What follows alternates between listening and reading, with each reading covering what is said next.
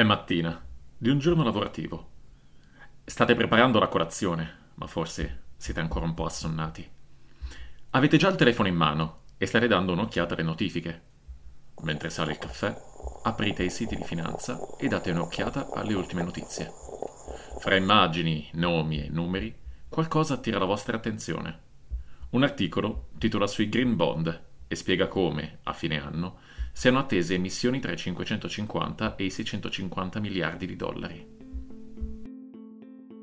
Forse la stanchezza. Allora vi sedete al tavolo della cucina e rileggete meglio. Con in mano la tazzina scorrete fra le righe ed ecco che le emissioni di titoli obbligazionari verti sono arrivate ai 50 miliardi solo nel mese di aprile, invertendo la tendenza. Eppure il vostro consulente finanziario vi aveva detto qualche mese fa che era un settore in difficoltà. Si sbagliava? Meglio vederci chiaro e chiedere un appuntamento prima di perdere un'occasione interessante. Salve a tutti, io sono Marcello Caponigri, giornalista di CityWire. Lo scorso anno, per la prima volta, il volume di emissioni di Green Bond ha registrato un calo. Secondo il Climate Bonds Initiative, da un totale di 596 miliardi di dollari nel 2021, le emissioni sono scese a 443 miliardi nel 2022.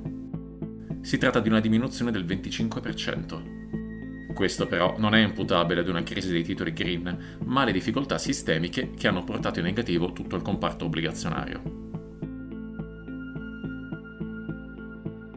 L'inflazione e il brusco rialzo dei tassi da parte delle banche centrali hanno colpito trasversalmente il settore e i green bond hanno perso più valore delle obbligazioni tradizionali una decrescita del 17% per l'indice Bloomberg NCCI Green Bond TR Edged USD contro il meno 11% del Bloomberg Global Aggregate TR Value Edged USD nel 2022. Il motivo è probabilmente riscontrabile nella scarsa diversificazione in termini settoriali e di strumenti, trattandosi di un mercato ancora giovane.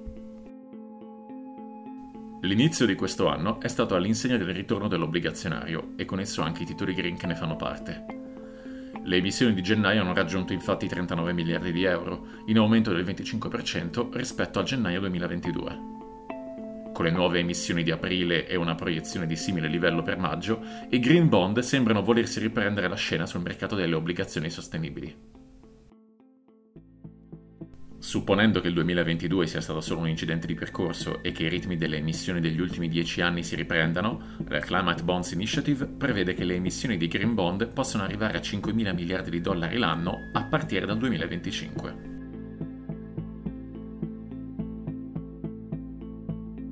Che cosa può ostacolare dunque questo mercato?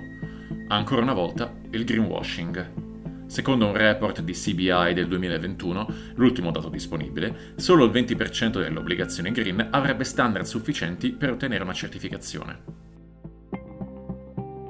Non è un caso, quindi, che il programma di acquisto di obbligazioni corporate avviato dalla BCE lo scorso 1 marzo sia riservato ai soli green bond, Mira infatti non solo a contribuire alla liquidità del mercato di riferimento, ma a frenare l'emissione di quei titoli le cui somme raccolte non sono indirizzate al finanziamento di progetti con scopi ambientali o climatici. Nel processo di selezione dei bond, l'investitore deve quindi prestare particolare attenzione alla destinazione dei fondi, per evitare di cadere in titoli dove la sostenibilità delle azioni è solo una facciata, uno specchietto per le allodole.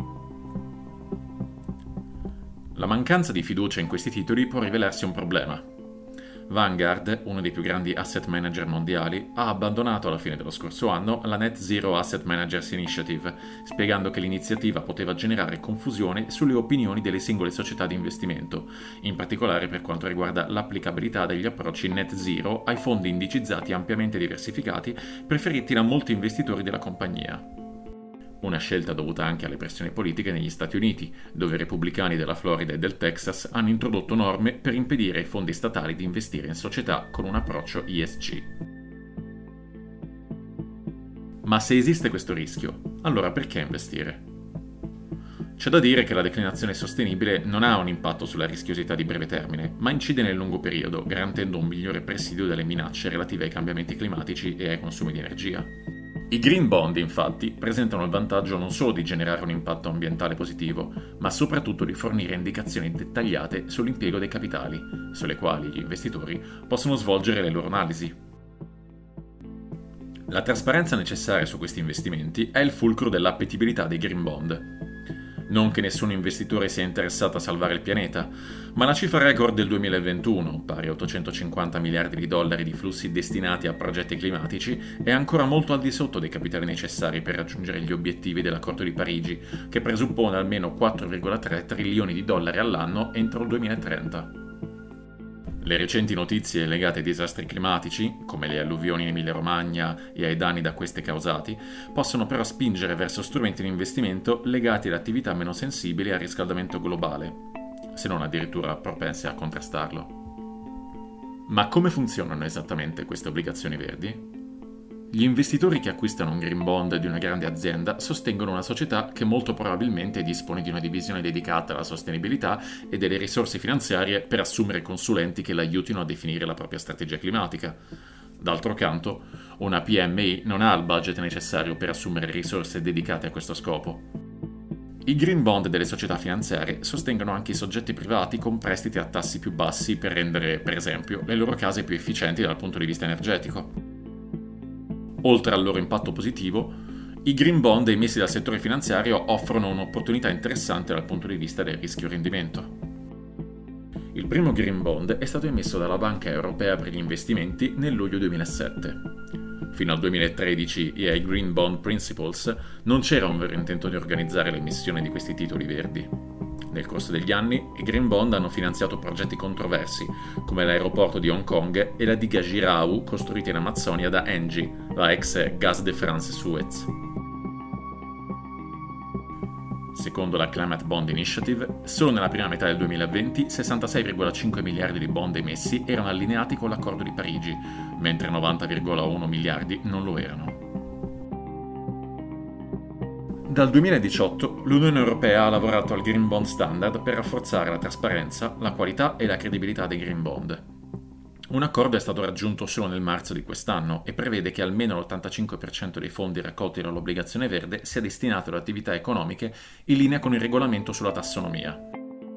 Il restante 15% dei proventi di un green bond è la quota di flessibilità che può essere investita in attività economiche che soddisfano i requisiti della tassonomia, ma per le quali non sono stati ancora stabiliti i criteri per determinare se l'attività contribuisca o meno a un obiettivo verde. Insomma, è la quota su cui prestare più attenzione. Non bisogna però dimenticare i titoli emessi dagli Stati, come scrive Michele Morra, portfolio manager di Moneyfarm, la valutazione del profilo di sostenibilità di uno Stato richiede lo studio di molteplici elementi, poiché lo spettro di attività di un governo è più ampio di quello di una compagnia e comprende molti fattori, come il posizionamento politico del governo e le controversie che possono sorgere in seguito a determinati accordi internazionali.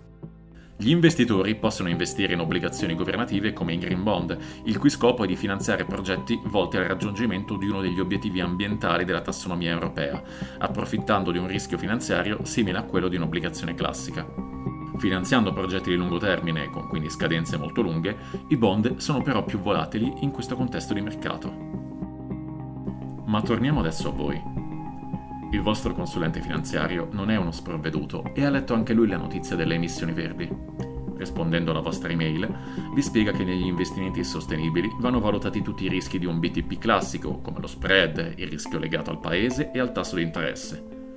Sul greenwashing, però, bisogna sempre fare attenzione, ma la normativa si sta evolvendo e cerca di combattere il fenomeno.